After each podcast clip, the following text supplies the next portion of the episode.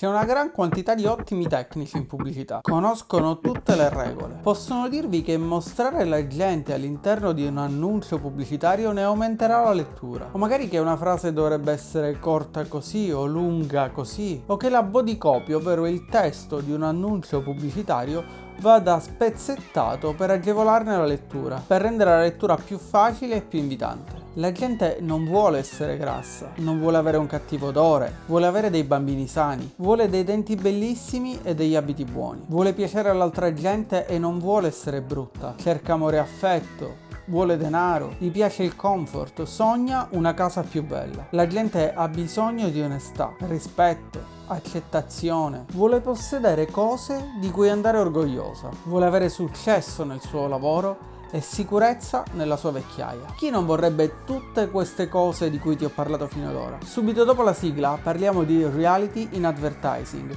il libro di Ross e Reeves dedicato a chi vuole occuparsi in maniera professionale di pubblicità e di advertising.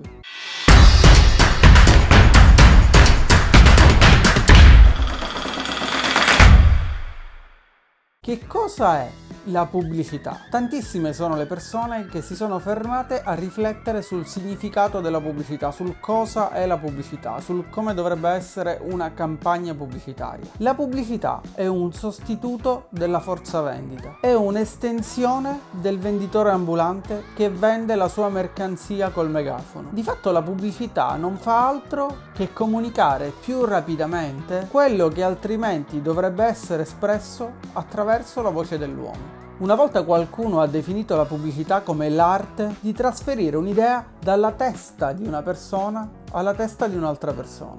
Il vero ruolo della pubblicità non è quello di creare qualche nuovo desiderio e nemmeno quello di soddisfare un desiderio con un qualche prodotto inutile, un prodotto di cui il consumatore non sente la necessità. Il vero ruolo della pubblicità è esattamente lo stesso del primo venditore che venne assunto dal primo produttore. Sottrarre clienti alla concorrenza. Oppure, per usare un'espressione degli economisti, spostare la curva della domanda da un prodotto ad un altro. I pubblicitari che prendono spunto da piccolissimi vantaggi, quasi inesistenti, di un prodotto o di un servizio, di fatto creano quella che viene definita una distorsione dei fatti. L'esagerazione e le affermazioni ingannevoli hanno creato una pessima fama a tutto il mondo pubblicitario. Questa infatti è pessima pubblicità, non solo da un punto di vista morale, ma spesso anche per i suoi risultati commerciali. Il pubblico che ha assorbito un'enormità di informazioni sbagliate sul mondo pubblicitario è dell'opinione che i pubblicitari possono raccontare qualsiasi menzogna e farla sempre franca, ma in realtà è vero esattamente il contrario. Questa linea di condotta, quella di utilizzare finte promesse e di utilizzare finti benefici che si otterranno dall'acquisto di un prodotto o di un servizio, nel migliore dei casi, nel lungo termine, porta ad uno spreco di denaro e nel peggiore al suicidio commerciale. Alfred Politz ha scritto due leggi basilari della realtà pubblicitaria. La prima legge dice che la pubblicità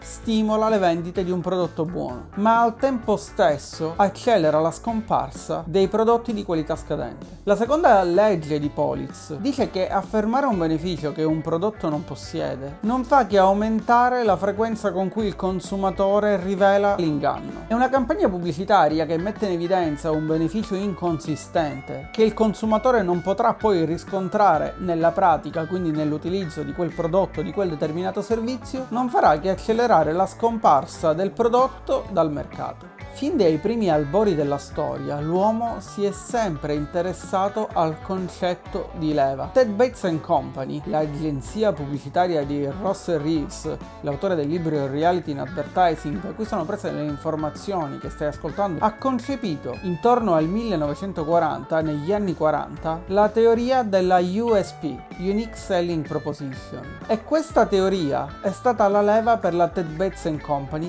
che ha permesso a questa agenzia pubblicitaria di aumentare il proprio fatturato da 4 milioni di dollari a 150 milioni di dollari l'anno, senza perdere un solo cliente e facendo ottenere livelli di vendita eccezionali. Parlo della Unique Selling Proposition in maniera approfondita in un video che ho pubblicato all'interno di questo canale che trovi linkato in descrizione al video o nelle schede qui sopra. Il fatto è che nel mondo della pubblicità siamo tutti condannati a correre più che possiamo per conservare la stessa posizione di mercato in cui ci siamo trovati per mesi o per anni. Ma quale campagna esprime meglio il proprio messaggio? Cosa succede quando un'azienda cambia troppo spesso la sua campagna pubblicitaria? Quando è necessario cambiare messaggio per uno nuovo? Quanto del contenuto di una campagna pubblicitaria o di un messaggio pubblicitario riesce poi a ricordare il consumatore? E qual è la vita media di una campagna pubblicitaria?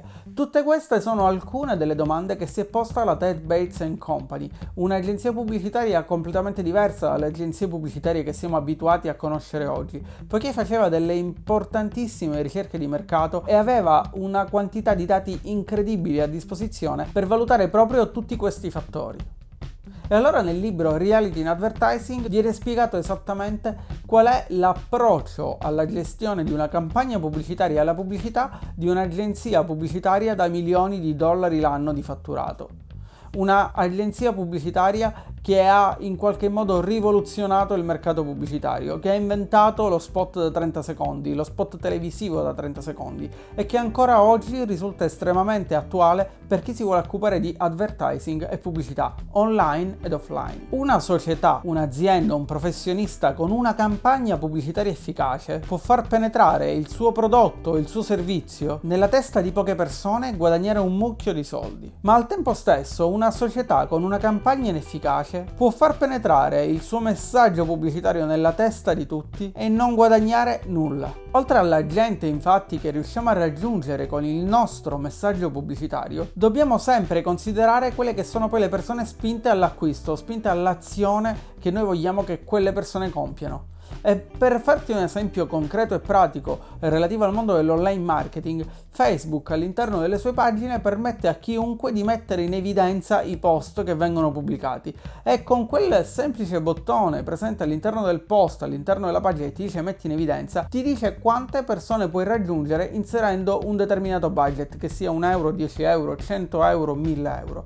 Ma il problema non è mai quante persone puoi raggiungere, ma cosa vuoi che quelle persone facciano dopo averle raggiunte col tuo messaggio pubblicitario. Se quel messaggio che stai promuovendo, a cui stai facendo pubblicità, riesce a far compiere l'azione che volevi che le persone compissero. Ma è importante sapere anche che cambiamenti di messaggio troppo frequenti distruggono la penetrazione di un messaggio pubblicitario, di una campagna pubblicitaria e questo può far bruciare milioni e milioni di dollari. Ha fatto bruciare a tantissime aziende multinazionali milioni di dollari in campagne pubblicitarie inefficaci. Dalle ricerche della Ted Bates emergono tre grandi principi basilari della pubblicità. Ai fini della penetrazione, cambiare messaggio può avere lo stesso effetto che bloccare la campagna pubblicitaria, bloccare gli investimenti pubblicitari. E se facciamo uscire una campagna pubblicitaria diversa ogni anno, anche se quella campagna è brillante, i nostri concorrenti possono superarci in termini di persone raggiunte all'interno del mercato anche se il loro messaggio è meno brillante del nostro. Se il loro messaggio infatti rimane invariato, aumenta il numero di persone raggiunte da quella campagna pubblicitaria. Ma soprattutto, a meno che un prodotto o un servizio non diventi obsoleto, una grande campagna pubblicitaria